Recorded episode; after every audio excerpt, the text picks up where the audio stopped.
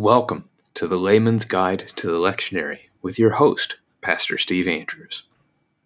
The scripture readings that we will look at together today are based on Year A, proper 25. That would put it at the end of summer. Really, technically, I guess we would say fall, usually right around the end of October. Now, proper 25, these readings you don't get each and every year because as you get to that point, the end of October, we often in the Lutheran Church will celebrate Reformation Sunday. And the following Sunday, then the first one in November, will end up being a celebration of All Saints' Day. Propers 25, 26, and 27, those three weekend readings get overwritten by Reformation Sunday and All Saints' Day readings. Some years 25 and 26 are the ones consumed, and some years it's 26 and 27. So we do see these proper 25 readings some years, but not always. So year A, proper 25, is going to give us from the Old Testament, Leviticus chapter 19, verses 1 through 2, as well as verses 15 through 18. The epistle from 1 Thessalonians chapter 2, that's verses 1 through 13. And then the gospel text, Matthew 22, verses 33 to 46. We begin with the Leviticus reading. I know I've said this in the podcast in past episodes, but we don't see a lot of Leviticus, really, hardly any Leviticus, in the three year lectionary reading system. It shows up in year A, the seventh Sunday after Epiphany, and in year C on proper 10, so earlier in the summer. And those particular readings that we see are all the same, pretty much. So in in year C, that proper 10 reading is going to be from Leviticus chapter 19, verses 9 through 18, although your pastor can add on chapter 18, verses 1 to 5 and then in the seventh Sunday after Epiphany reading, it's verses 1 through 2 of chapter 19, which we have today, as well as verses 9 through 18. So, primarily, all of our reading out of the book of Leviticus coming from this same section.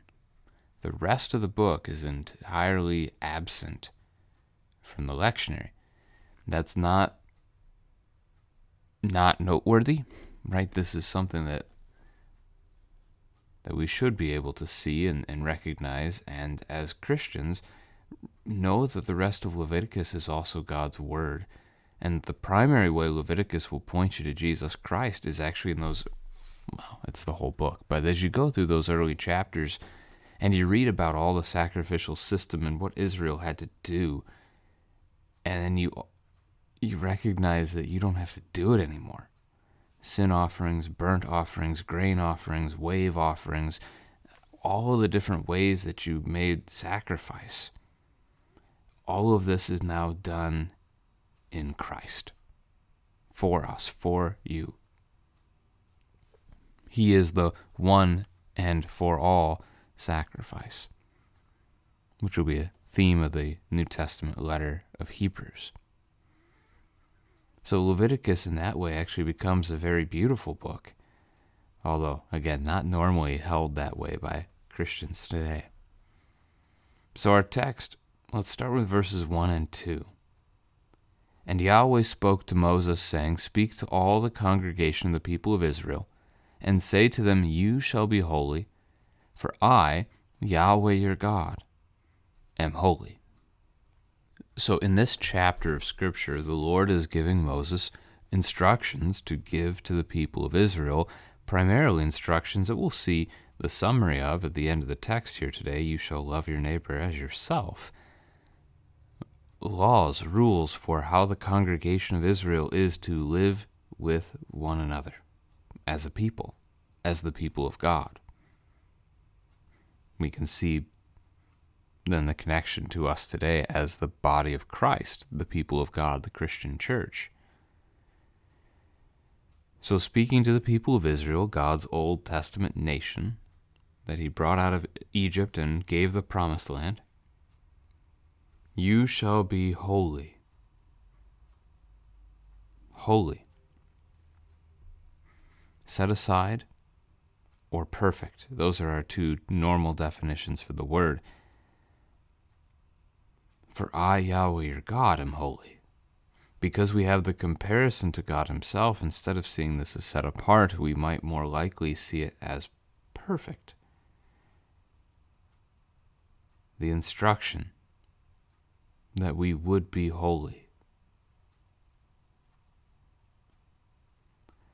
This is picked up in Matthew chapter 5 verse 48. As Jesus preaches the Sermon on the Mount, he declares near the end end of the first section, I, I guess to break down the Sermon on the Mount quickly, verses 3 to 12 of Matthew 5, the start of the sermon is the gospel through the Beatitudes, the blessings Jesus speaks. And then you have verses 13 through 16, which are the call of the Christian that you are the salt of the earth, city on a hill, uh, light of the world, so forth. Verses 17 through 20 uh, build on that a little bit. And then verses 21 really through the rest of the sermon, is Jesus unpacking the law. And it can be seen as a very impossible law to be kept, that the Lord is making it impossible. Or it can be seen as, again, the call of the Christian, that we are to live differently, set apart from the world around us. And so, as the call is given in chapter 5 earlier, at verse 48, the end of the chapter, Jesus says, You therefore must be perfect as your heavenly Father is perfect. That strikes us very strongly. You therefore must be perfect. It's the impossible law that I cannot keep. But it's worth mentioning that the word there in Greek is actually a future indicative. It could be translated you will be perfect, or even you shall be, just as we have you shall be holy here. And suddenly you're left to wrestle with the possibility that what Jesus is saying is not an impossible law, but it could actually be seen as gospel. The very idea that in God you are perfect. that He is making you perfect because you are His and you are seen in Christ by the Father on the day of judgment, not for your sins. So it can be both a law statement and a gospel statement, and we can see then this as the same. You shall be holy. Yes, the Lord does expect perfection from us. He expects us to be His people, to not live like the world around us does, but instead to live as He calls us to live, in love for one another. But at the same time, it is also gospel that the Lord calls us, that the Lord actually makes us into this. I mean, what's the gospel here for the people of God at this time? The Lord has rescued them from slavery in Egypt. The Lord has brought them out of the house of slavery. That's how the Ten Commandments actually start, is with gospel in Exodus chapter 20, verse 1. And then he feeds them, he cares for them, provides for them in the wilderness, which is where they are to receive this text. So it is both and. There is something beautiful about God calling us to be his people, about the Lord welcoming us into the work of his kingdom, and also the future fulfillment that we have in Jesus Christ. That he makes us holy, he makes us perfect. But at the same time, yes, this is law. The Lord does expect us to do this. The Lord expects us to keep these words. Now, again, we don't get all these words today. For our weekend readings, we're skipping straight past verses 3 through 14, all the way to verse 15. You shall do no injustice in court. You shall not be partial to the poor or defer to the great, but in righteousness shall you judge your neighbor. You shall not go around as a slanderer among your people, and you shall not stand up against the life of your neighbor. I am Yahweh. You shall do no injustice in court. This is a reiteration of the eighth commandment. You shall not bear false witness or testimony against your neighbor. That's literally a, a commandment that deals with court. The possibility of getting your neighbor into trouble, convicted for a crime that they did not commit, or released from a crime they did, depending on how you're bearing false witness. So here, do no injustice in court. In other words, in court, do justly do what is right. Only. You shall not be partial to the poor or defer to the great. Now, why would you do such a thing? One might show partiality to the poor, not for the poor man's reward, because the poor man has nothing to give, but because of the idea that the community around you might look at you as great. Look how generous this man is. Or that the poor man would look up to you and somehow want to serve you. Or simply out of pity for you despise him. The flip side, though, is if a man is great, don't be partial to him either because you think he'll, you know, bless you, pay you off richly, or that you'll earn his favor somehow, which will lead to something great for you in the future. It doesn't matter if the man is poor or rich, doesn't matter. Do not show partiality. Do not do injustice. Seek what is just, tell the truth. Bear true testimony. This is who the people of God are to be. That'll get picked up on in Matthew chapter 5 again, Sermon on the Mount, as Jesus will talk about letting your yes be yes and your no be no. We are to be such a people steeped in the truth. Always. Because Christ is truth. Verse 16 shall not go around as a slanderer among your people also usually a connection for us to the eighth commandment. Leviticus 19 might help encourage us in that way. So instead of seeking to destroy the reputation of your neighbor, speaking falsely, trying to tear them down, we are taught as Christians today that we want to build build up our neighbor. Use our tongue to edify for good, encouragement nor are we to stand up against the life of our neighbor.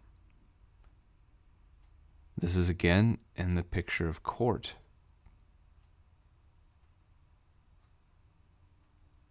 To stand against your neighbor is to seek to put them to death when they do not deserve it. Was there a death penalty in ancient Israel? Yes. How wrong would it be to bear false witness to get your neighbor put to death for a crime they did not commit? And yet, this is precisely what we see in the gospel account of Jesus Christ. As Israel rises up against him, slanders him, and they stand up against his life, seeking to have him put to death on the cross, and their secret trials by night. And just as our first paragraph did, our second paragraph now also ends with the phrase, I am Yahweh. The third paragraph will as well. The first one was a little different I, Yahweh, your God, am holy. But each of these ends with this idea of Yahweh. You shall do this because he's Yahweh, because he's God because he exists, which is a bit of what his name means. Yahweh is from the Hebrew, he is. God says in Exodus 3, I am who I am. He says, I am. We call him He is. We do these things because we are His people and because He is our God. Verses 17 and 18 You shall not hate your brother in your heart, but you shall reason frankly with your brother, lest you incur sin because of him.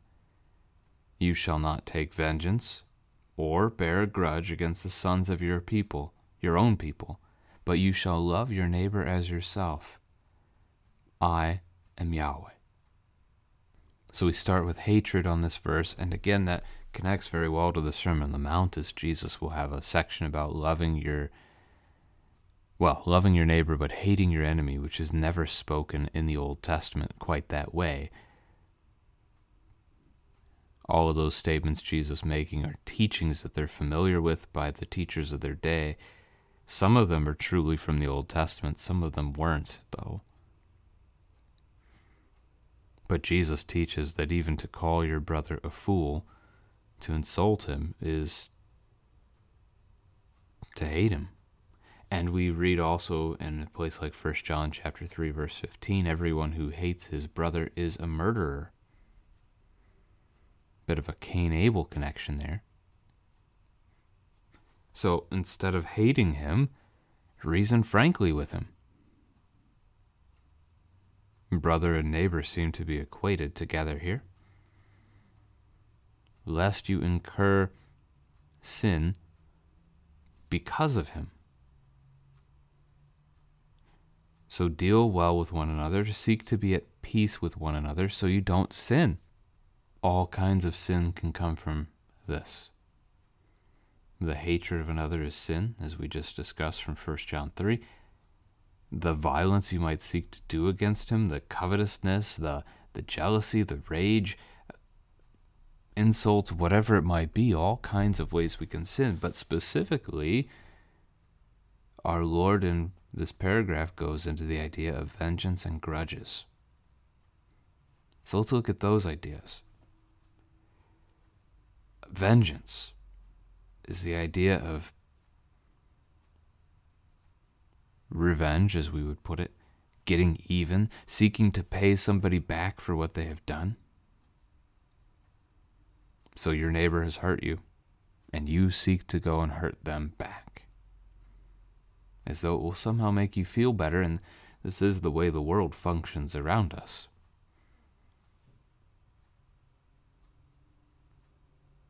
But here from Romans chapter 12, verse 19 Beloved, Never avenge yourselves, but leave it to the wrath of God. For it is written, Vengeance is mine, I will repay, says the Lord. Leave it to the wrath of God. Never avenge yourselves. This is a struggle for the Christian today. It's like we don't believe God still acts. I have to fight back because if I don't, no one else will. You know, the Lord sees everything. Put it in His hands. Trust in Him. That Romans 19, or sorry, Romans 12, verse 19 passage is a citation from Deuteronomy chapter 32, verse 35, where it is said, Vengeance is mine and recompense for the time when their foot shall slip, for the day of their calamity is at hand, and their doom comes swiftly. Verse 36 For Yahweh will vindicate his people and have compassion on his servants, when he sees that their power is gone, and there is none remaining bond or free.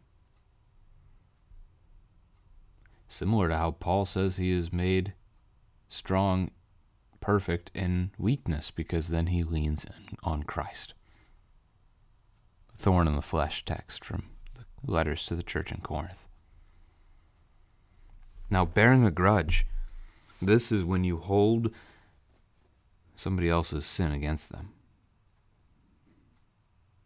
They've wronged you, so you hold a grudge. You despise them for it. You hate them for it for days, for weeks, for years at a time. This is not good. Matthew chapter 6, Sermon on the Mount again, Lord's Prayer. Jesus teaches us to pray, Forgive us our trespasses as we forgive those who trespass against us. And he says it again twice, immediately after the close of the prayer, that we would forgive. And so our Father in heaven forgives us. That's a line that always puzzles Lutheran theologians, Lutherans in general. It makes it sound like God's forgiveness depends on our forgiveness, but this is explained in the parable of the unmerciful servant in Matthew chapter 18, where the king, the master, Jesus, has a servant who owes him 10,000 talents, which is like 200,000 years worth of income. Doesn't have it, can't pay it back, but begs for more time, says he will. But instead, the master shows pity upon him and forgives him the whole debt. Forgives it. It's wiped out. It's gone. This is what Christ has done for us an impossible debt that you and I could never possibly repay. It's gone. Forgiven. Taken away. A servant goes out. He finds another servant who owes him a hundred denarii. That's a hundred days' pay. Three, roughly three months, a little over. Sin hurts. That other servant has sinned against him, he's wronged him, and it hurts. But having been forgiven an impossible amount, it is expected that he will then also live in that forgiveness and he will forgive the fellow servant, but he doesn't. When the servant begs him, he ignores it, he casts him into prison. And so he's brought back before the master because the master hears of what he's done, and the master also throws him into prison. And Jesus then says that the Father will do so also to us if we do not forgive our brother from our heart.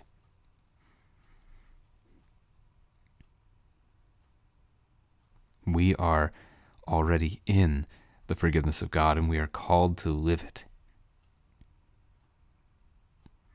if we choose not to forgive, we are rejecting God's forgiveness. We are choosing to leave that forgiveness. I mean, view it as a path if you want to, or view it as a, I don't know, view it as a city? You've been placed in this holy city. You've been placed in this place of forgiveness and daily life there is forgiveness. We just forgive. We forgive. We forgive as we've been forgiven. And to choose not to forgive is to leave the city, to walk another path. And so you are no longer in the forgiveness of Christ. It has been removed from you. Or rather, you have removed yourself from it. And this is the danger of bearing a grudge. So if there are any grudges in you this day, go ahead, pause the podcast. You can come back to this. It's not going anywhere. Repent. Ask for forgiveness from the Lord for the grudge that you have bore. Go to that fellow sinner, that, that fellow man, and have that conversation. Be reconciled. That is the start of Matthew 18 well, earlier in the chapter, I suppose, on how we are to be reconciled together. If our brother has sinned against us, we go and show him our his fault, that we may gain our brother. That's verses 15 to 18 of Matthew chapter 18, which leads into Jesus then teaching the parable as Peter asks how often we are to forgive. But, verse 18 here, you shall love your neighbor as yourself. I won't spend a lot of time on that phrase here because it ends up being in our gospel reading as well. Jesus will make it one of the two purposes of the Christian's life today. So we'll talk about that more then. But for now, simply noting that this is a summary of the section around it. All these things have been about how we love our brothers. And we love them because he is Yahweh. Right? I am Yahweh. The end of the text. He is our Lord and He loves them. And so we love them too. This now brings us to our epistle reading from 1 Thessalonians chapter 2 verses 1 through 13, which in this part of year A we're slowly working our way through this epistle up until we get to basically the end of the calendar year, the church calendar year, as we'll move into with proper 29 the final reading for the year will be from 1 corinthians 15 but proper 28 is from 1 thessalonians 5 proper 24 was from 1 thessalonians 1 so we get five weeks in a row in this epistle which again a couple of them get lost because of reformation sunday and all saints day readings unless your pastor chooses to stick to the propers for the day instead of the, the holiday text so as a reminder of context here, the Apostle Paul in Acts chapter 17, on his second missionary journey, plants this church in Thessalonica, which is north of the Aegean Sea in the region known as Macedonia. Philippi is a little bit off to the east. Berea is another city you might recognize the name of nearby in Macedonia as well. So, second missionary journey, uh, late 40s, and then this letter follows it up, maybe around 51 AD.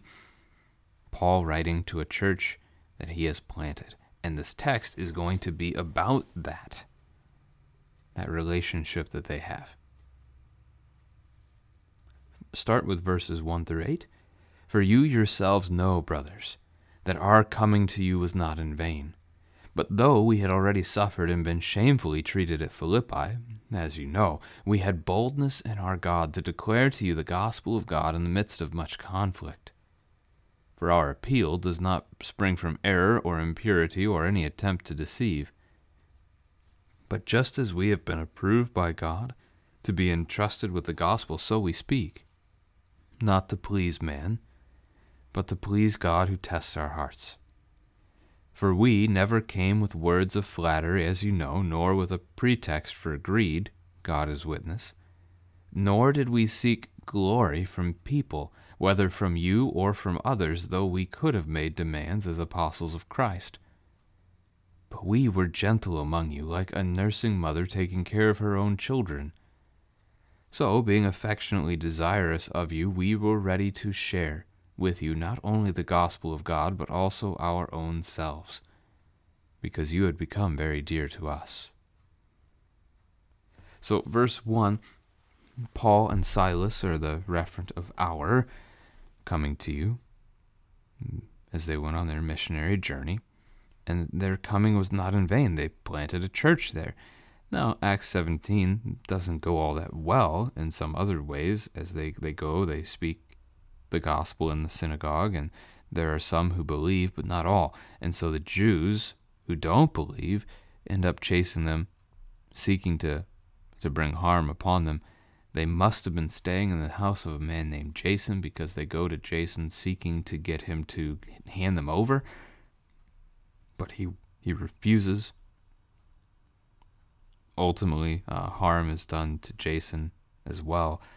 And the Christians now Christians in that community help Paul and Silas get out of town, escape, and they move on to the next city where they keep on preaching of Christ.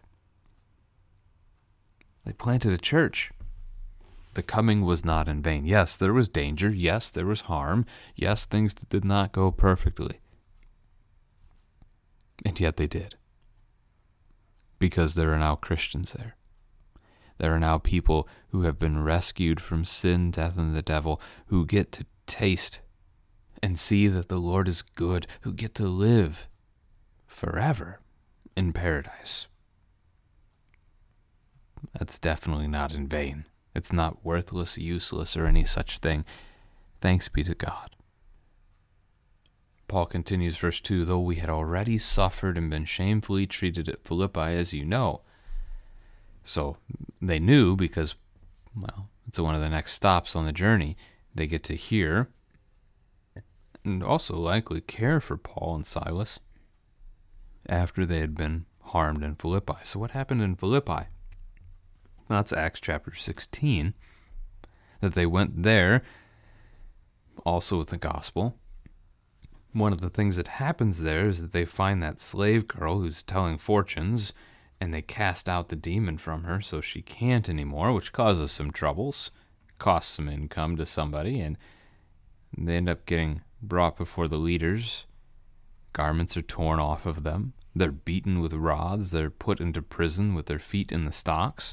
And as Paul and Silas are in prison there in Philippi, what do they do? They pray. They sing.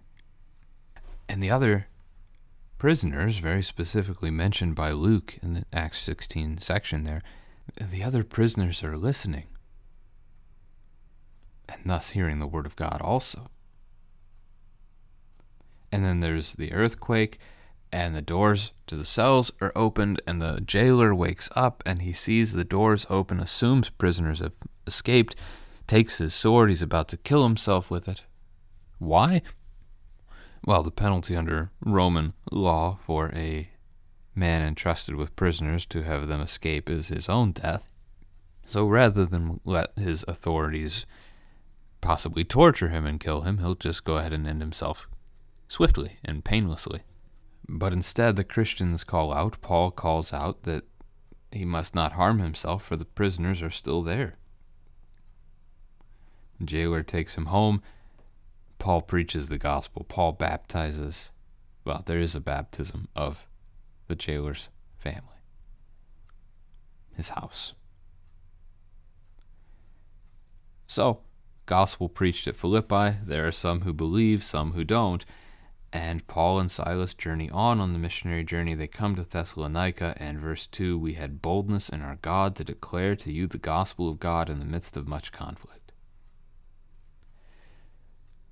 So they could have not. Right? You could imagine if you were in a situation where you had said something, done something, and you get imprisoned and beaten for it, that you would be less likely to want to do that thing again.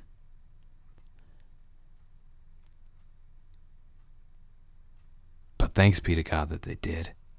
Thanks be to God that Paul and Silas, inspired by the work of the Holy Spirit, continue on to the next city and keep preaching the gospel because if they don't, the church in Thessalonica doesn't get planted.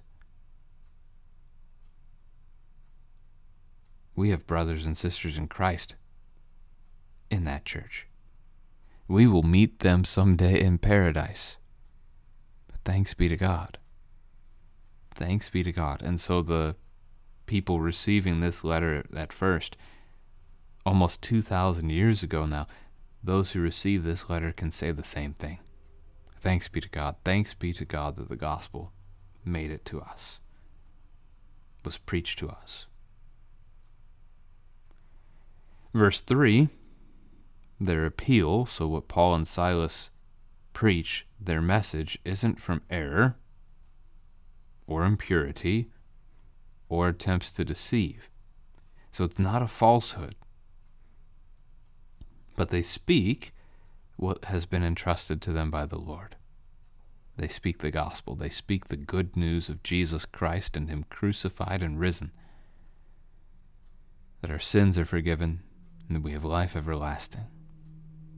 They do this not to please man, but to please God who tests their hearts.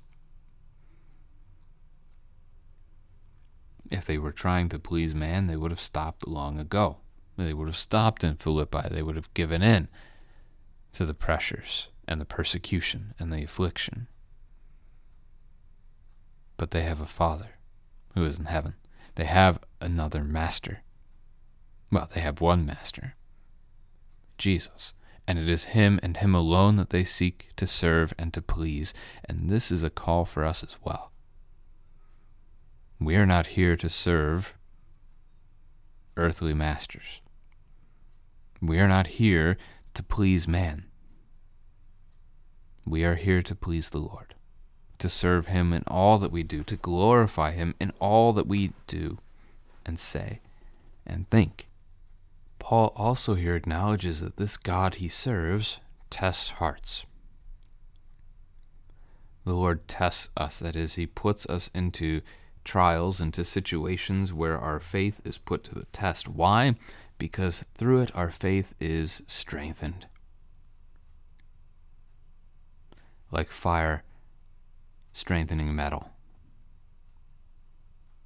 as it helps purify the metal. It's an analogy used in Scripture a couple of times. When we suffer, it produces endurance, character, and hope. That's Romans 5. When we suffer, we trust in Christ. We turn to Him, recognizing that we cannot do this ourselves. So, testing strengthens faith. Paul then acknowledges that they did not come with words of flattery as you know. So the Thessalonians heard the gospel and not not in words that were just buttering them up, making them feel good about themselves. They came speaking truth. They also didn't come with a pretext for greed. And here Paul calls God as his witness to this. That is to say, they didn't come there preaching this word in order to get rich. Traveling entertainers may have already existed at the time who would go from town to town with their performances, their plays. It's not what this is. This isn't a money making scheme. This isn't even uh, something, as Paul will address here in the text as we move forward. They didn't even seek money from these people. They worked hard to provide for themselves during their time there. Verse 6 they didn't seek glory from people. It might be a reference to Matthew 6, as we've been talking about the Sermon on the Mount already, where Jesus says we should not be doing our works to be praised by men. The hypocrites do that. They make their prayers long, wordy, so that other people think how great he is. This is not what Christians do. We seek glory only from Christ. Now, Paul does point out here that because they are apostles of Christ, they could have if they wanted to. Right? They could have made specific demands. They could have asked for payment. They could have asked for honor and expected it. But they don't. They take a more humble approach. That's a teaching for us as well. That we would seek to be humble as we live together, serve together, and love one another. Paul uses the analogy of being like a nursing mother caring for her children. So gentle were they with them. Gentle is uh, a reference to caring, not necessarily softness, although this analogy certainly includes softness, but more of a caring kind of a word. And so being affectionately desirous of you. It's a lot of love language there ready to share with you not only the gospel of God, but also our own selves. This is the way the Christian church works. We are family. We are brothers and sisters in Christ. That is not just a random phrase that we like to use. It's it's true. You and I may not have ever met, but we are family. And we will spend paradise together. This is good news. let us love each other. Let us give whatever we can to the other. Because you had become very dear to us. A picture again of a lot of love in this text.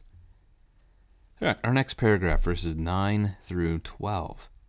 For you remember, brothers, our labor and toil. We worked night and day that we might not be a burden to any of you, while we proclaimed to you the gospel of God. You are witnesses, and God also, how holy and righteous and blameless was our conduct toward you believers. For you know how, like a father with his children, we exhorted each one of you and encouraged you and charged you to walk in a manner worthy of God, who calls you into his own kingdom and glory. So again, Paul and Silas, whoever else accompanied them on their journey there, they worked. They didn't just come into the town preaching the gospel and, and doing nothing else. They actually labored. They helped how they could to provide so that they would not be a burden to this community. There are other texts where Paul will encourage a community to care for the one who brings the gospel. He even uses Old Testament language, and you shall not muzzle an ox while it treads out the grain, kind of a statement. But oftentimes in Paul's own missionary journeys, he did not do so. He did not expect or, or take any income from the people to whom he took the gospel. You are witnesses, and God also. Second time now in the text, he's called God as his witness. How holy and righteous and blameless was our conduct toward you believers. In this, Paul and Silas were setting an example for the church to follow. Holy, that is, set apart, treated in a, a different way than the world. The world does not treat us well. The world hates us because it hates Christ. But to see that you are distinct from the world around you, that's how they treated them. And then righteous, blameless, we could take all three of these words to mean perfect if we wanted to. Doing what is right, blameless, without without blame that you can cast upon them. You can't point out the errors that they were committing. I think oftentimes our life together as Christians can can do some of these things. We don't always see the sin among us. I'm not saying sin isn't present, but oftentimes you know that person that the way they serve at your church, the way they do what they do, uh, you can't find fault in that that person. It's not to say they're not a sinner. It's just to recognize that you don't know their sin and they, they're they're serving well, they're loving their neighbor and so forth. For you know how like a father with his children. So we have now both illustrations, mother and father. Mother with her child, father with his child. Mom cares for her child. What does dad do? He exhorts and encourages and charges. He teaches you how to live. He teaches you how to walk. He teaches you the way to go. He coaches you on that path, encourages you. I love the word encourage, even though it, it's kind of weak in English. He gives you courage. That's what it means to encourage someone, give them courage. He emboldens you for the tasks that lie ahead,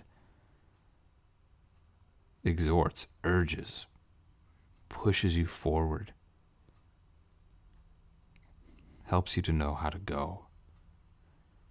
And so the apostles have done for this church building them up, encouraging them, guiding them, showing them how Christ has called them to live. That's the manner worthy of God, right? The, the calling. And to keep with the word calling because he has called us. We are no longer of the world. We've been called out of the world. We are now part of his kingdom, which Jesus told Pilate is not of this world. We are part of his glory. And glory is the thing that is worth looking at somebody for. So God's glory is his creation and his salvation. It is all that he has done, and you're part of it. He created you, He redeemed you, He has given you life, He has called you to be His own. You get to share in His glory. As these Thessalonian Christians would without a doubt be thanking the Lord for Paul and Silas. They're sharing in His glory. All right, verse 13 in the text of Scripture would start a new paragraph for us, but we just have verse 13.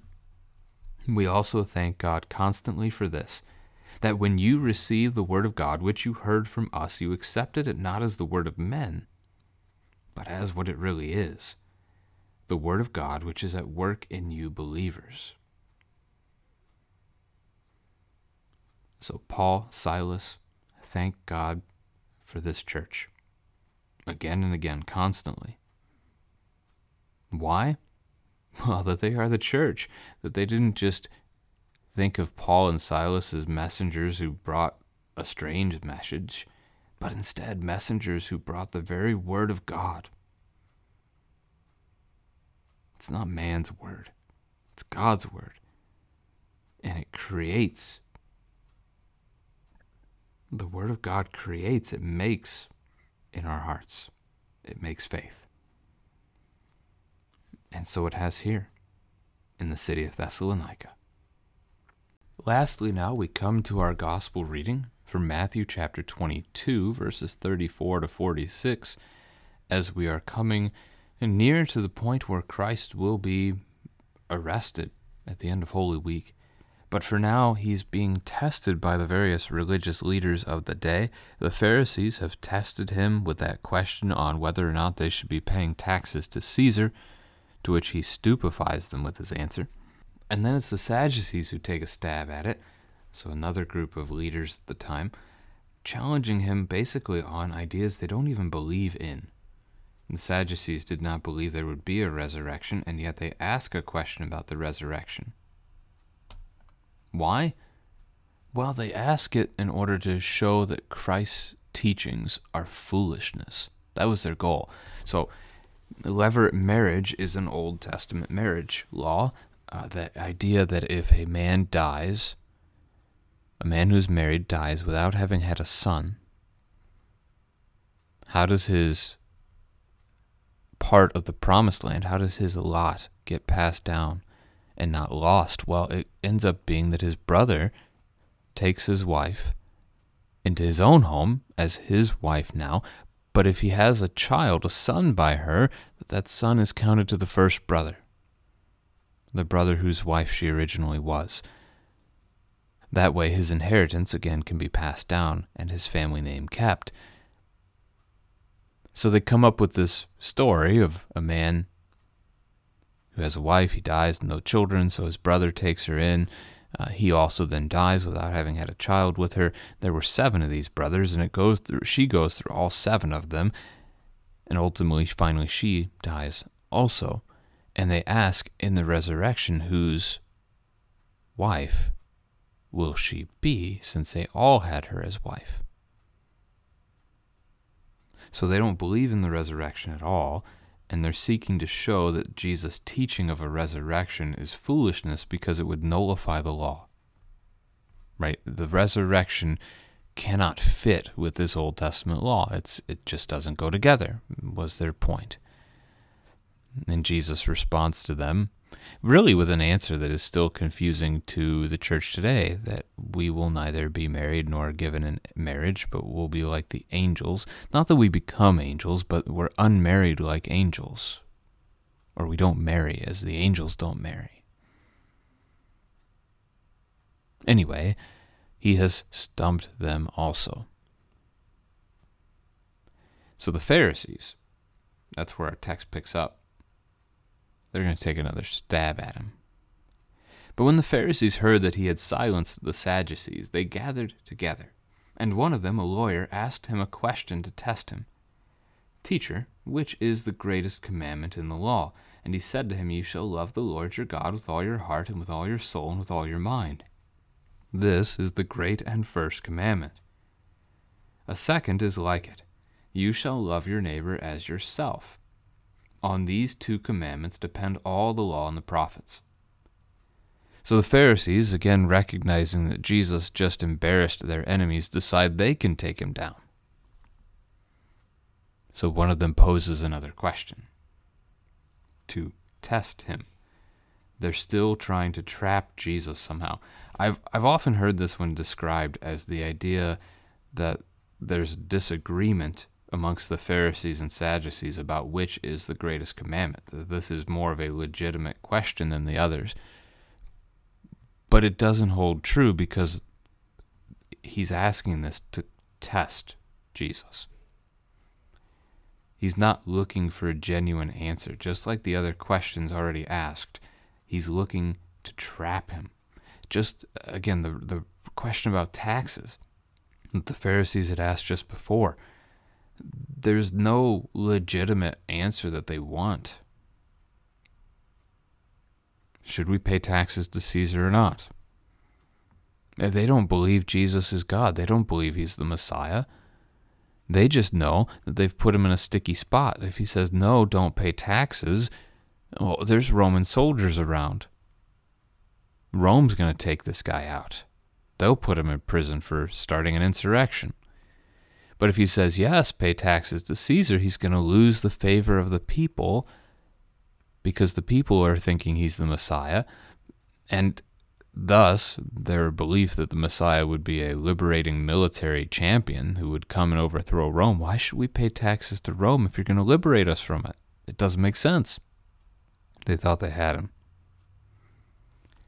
And again, this question now is asked to test him, as though they are seeking, with whatever answer Jesus gives, to somehow prove that he is not who the crowds think he is, to dethrone him. Maybe he will give an answer that will show he doesn't know Scripture. How does he answer? Twofold. You shall love your God, the Lord your God, with all your heart, with all your soul, with all your mind. This is the great and first commandment. Jesus quotes Deuteronomy chapter 6, verse 5. And then he gives a second. You shall love your neighbor as yourself. There he quotes from our Old Testament reading, Leviticus chapter 19, verse 18. And this is one of those things sometimes I feel like Jesus cheats a little bit here. Which is the greatest commandment? What's he do? He com- he summarizes all of them. His response is the summary of the Ten Commandments, as we talk today about the commandments being divisible into two tables, the two tables of the law. Commandments 1 through 3 shall have no other gods, not misuse the name of the Lord your God, remember the Sabbath day by keeping it holy. Those are all about our love of God and then 4 through 10 from honoring your parents through coveting. All of that's about loving your neighbor. The second table of the law. Jesus says all of it. It's not really cheating because he's God. He can do as he pleases. On these two commandments depend all the law and the prophets. That was their phrase for the Old Testament. You could call it scripture, you could call it the law and the prophets. Sometimes it, it's the law, prophets, and writings. But law and prophets is probably the most common way you'll see it described in the New Testament. So the whole Old Testament is built on these two things. In a way, and I said this in the Old Testament portion, this is Jesus giving our life its purpose. What are you here for? Love God, love your neighbor. We love the Lord as we seek to be saved ourselves, and we love our neighbor so that, again, seeking that our neighbor would be saved. We love them so that they would hear the gospel from us. The purpose of life is the salvation that we get from Jesus Christ. Thanks be to God. Now, Jesus returns the favor. Let's keep reading the text. Now, while the Pharisees were gathered together, Jesus asked them a question, saying, What do you think about the Christ? Whose son is he? They said to him, The son of David. He said to them, How is it then that David in the Spirit calls him Lord, saying, The Lord said to my Lord, Sit at my right hand, until I put your enemies under your feet? If then David calls him Lord, how is he his son? And no one was able to answer him a word nor from that day did anyone dare to ask him any more questions. So, not letting them depart, he's still got them all together. They just tried to trap him. He throws a question at them that they can't answer. What do you think about the Christ? Whose son is he? Christ in Greek, Christos, is the Greek word for an anointed one and they anointed their prophets, their priests, and their kings in the Old Testament. The Old Testament Hebrew word for the anointed one is Mashiach, Messiah. So Messiah, Christ, same word, two different languages. So Jesus asks them, who, what do they think about the Messiah? To use a word that's probably more familiar. Anyway, they recognize what the Old Testament teaches that the Messiah will come from the house of David. You can go to 2 Samuel 7, for example, to see that promise that God makes that one of his descendants will sit on his throne in Jerusalem forever. This is what they're looking for the Savior to come from the line of David. So Jesus then takes them into the Psalms. Psalm 110, verse 1. How is it then that David, in the Spirit, so inspired by the Holy Spirit to write part of God's Word, calls him Lord? Psalm 110, verse 1 The Lord said to my Lord, Sit at my right hand until I put your enemies under your feet. David's king of Israel. What Lord? God is in charge of him. That's the first one. The Lord said, That's God to my Lord. Here's the puzzle of the text for the Pharisees that they can't understand. How is it that David would call someone who comes from his own body his Lord? His own son, or 14 generations later, great, great, great, lots of greats, grandson. Yet Jesus is his Lord, and this is something that as Christians we recognize with ease today that Jesus is King, he's the Lord of all. But it shows a bit of a false expectation in the Pharisaical trust, the hope of the Jew of that, that day, that the Messiah would just be a man. David recognized that the Messiah would be something more. Uh, that could be a point Jesus is attempting to make here, but they don't get it. Sit at my right hand until I put your enemies under your feet, by the way, or we would take as a reference to the ascension and the last day. 1 Corinthians 15, helpful there. Sit at my right hand. Jesus ascends and is seated at the right hand of the Father in heaven, as we confess in the Creed together as his people. Until I put your enemies under your feet until the Lord God, the Father, subjects all things under Christ. That's 1 Corinthians 15 again. No one was able to answer him a word. Nor from that day did anyone dare ask him any more questions. That's not any question literally, as in they never asked him where should we go? What's next? And they ask him that kind of stuff all the time. But rather these tests these traps these attempts to undo his ministry. There are no further attempts. May they've realized that every time they ask jesus just turns it around on them. They were seeking to make him look like a fool but he's able to make them look like fools who don't know the Word of God. So we thank the Lord. We thank God for his gift of salvation in Christ. And we thank him that the good news, as it was preached also in Thessalonica, has been preached among us. That the Word of God is at work in us as believers, and we pray that the Lord would help us to love him and to love our neighbor.